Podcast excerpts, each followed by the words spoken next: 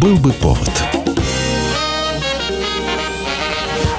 Здравствуйте, я Михаил Антонов. Эта программа «Был бы повод». 14 июня на календаре и обзор событий, которые происходили в этот день, но в разные годы, ждет вас в сегодняшней программе. 1777 год. Второй континентальный конгресс принимает звездно-полосатый флаг США. На нем первоначально всего 13 звезд, расположенных по кругу, и 13 красных и белых полос.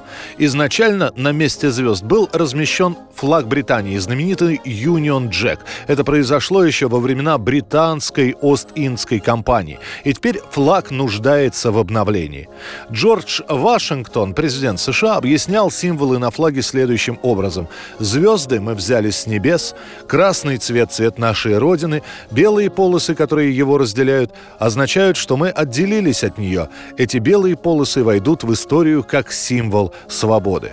Правда, историкам так и не удалось установить точное авторство флага. Сейчас принято считать, что Фрэнсис Хопкинсон, один из отцов-основателей, поставивших свою подпись под Декларацией независимости, внес изменения в дизайн континентального флага. К тому же в США очень популярна легенда о белошвейке из Филадельфии Бетси Росс, которая, согласно преданию, сшила первый американский флаг. Бетси была приглашена на совещание с участием президента Вашингтона финансиста Росса и полковника Морриса. На заседании ей был представлен проект флага, который необходимо было исполнить к грядущему провозглашению независимости. Изначальный эскиз флага предполагал шестиугольные звезды, которые представлялись более простыми для шитья. Но Бетси предложила изобразить звезды пятиконечными и в качестве доказательства своего мастерства вырезала звезды ножницами. Под впечатлением от увиденного комитет принял ее предложение. 14 июня 1905 года. Начинается восстание на русском броненосце «Князь Потемкин Таврический». Предшествовали этому следующие события. Капитана Потемкина еще в начале 1905 года предупреждали, что на корабле готовится восстание. Пока броненосец стоял в одесских доках на ремонте, некоторые матросы стали посещать пролетарские кружки. А после начали агитацию и на корабле. Плюс слухи о революции в Москве и Петербурге. Ну и самое главное, команда Потемкина не очень-то горела желанием отправляться на русско-японский флот. И вот 14 июня. Утром половина привезенного на броненосец мяса была положена в котел для приготовления борща, оставшиеся туши висели для проветривания. Там их и обнаружили матросы, разбуженные по побудке, как всегда, в 5 часов утра для несения повседневной службы и выполнения рутинных корабельных работ. Весть о том, что закуплено несвежее мясо с душком, быстро облетает весь корабль. Среди команды начинается ропот и агитация не есть борщ. Ни командир корабля, ни вахтенный офицер не стали брать пробу с борща, сваренного для команды. Борщ был освидетельствован старшим врачом Смирновым, который признал его хорошим – Репутация самого врача среди команды была низкой. Его считали способным на всякую подлость. Команда отказалась брать баки для борща и демонстративно ела сухари, запивая их водой. О том, что матросы отказались от еды, докладывают капитану, он приказывает выстроить команду. В этот момент начинается открытое неповиновение. Вспыхивает перестрелка. Были убиты командир корабля, старший офицер и несколько наиболее ненавистных команде офицеров. Остальных арестовали.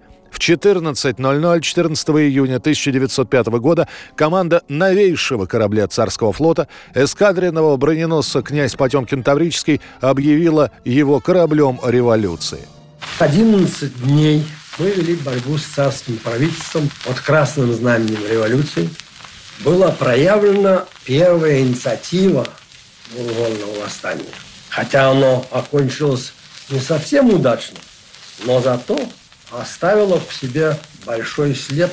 Далее Потемкин доберется до Одессы, После его пытаются арестовать, броненосец будет вынужден без запасов продовольствия и воды метаться от порта к порту. В итоге, в конце месяца, он окажется в румынской Констанце. Там матросы покинут корабль, а на нем сначала поднимут румынский флаг, правда, ненадолго. После переговоров броненосец вернут России, а часть моряков, оказавшихся на берегу, арестуют. Суд над потемкинцами состоится зимой следующего года. Троих матросов приговорят к смертной казни, но после заменят расстрел 15-летней каторгой, другие получат от 10 до 2 лет тюрьмы. 1988 год. На экраны Соединенных Штатов выходит фильм «Красная жара». В нем Арнольд Шварценеггер играет советского милиционера Ивана Данко. О том, что Арнольд играет нашего милиционера, в Советском Союзе знали уже полгода. Именно в конце 87-го режиссер Уолтер Хилл получает согласие от советского правительства и разрешение снять несколько кадров для фильма «На Красной площади». Съемки продолжаются в общей сложности 5 минут, после чего на протяжении трех часов Шварценеггер, облаченный в милицейскую шинель, раздает автографы и общается с поклонниками. Всю остальную советскую натуру снимают в Праге и в Будапеште. Что будет с нашей страной? Прямо как в старые времена. Мы ж ни в чем не виноваты! Какие ваши доказательства?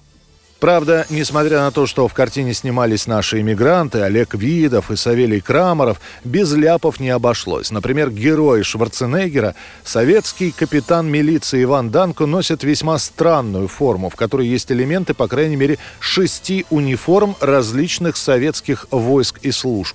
При этом он носит при себе удостоверение с гербом КГБ и, находясь в чине капитана, командует целым отрядом. И тем не менее, «Красная жара» — это успешный боевик, премьера в США проходит 14 июня, 17 «Красную жару» смотрят во всей Европе. У нас проката фильма не будет. И доберется до нас «Красная жара» только осенью на видеокассетах. И, наконец, музыкальное событие дня сегодняшнего 1989 год. Состоялся американский релиз диска Бориса Гребенщикова «Radio Silence» — «Радио тишина». Пластинка разочаровывает тех, кто слышит ее в СССР. По этому поводу Гребенщиков говорит — Критики не любят Radio Silence за то, что это не похоже на аквариум. Мы не взяли первого места, тем самым подтвердив как бы примат советского рока над всем остальным. И вообще это все не по-митьковски. Они правы. Они, как всегда, ничего не поняли. В мае 1989 года параллельно с напечатыванием альбома снимаются клип на песню «Radio Silence». Это первая песня, написанная и записанная для пластинки. Сама песня поднимется до пятого места в чартах современного рока журнала Billboard. Это была программа «Был бы повод» и рассказ о событиях, которые происходили в этот день, 14 июня, но в разные годы. Очередной выпуск завтра. В студии был Михаил Антонов. До встречи. «Был бы повод»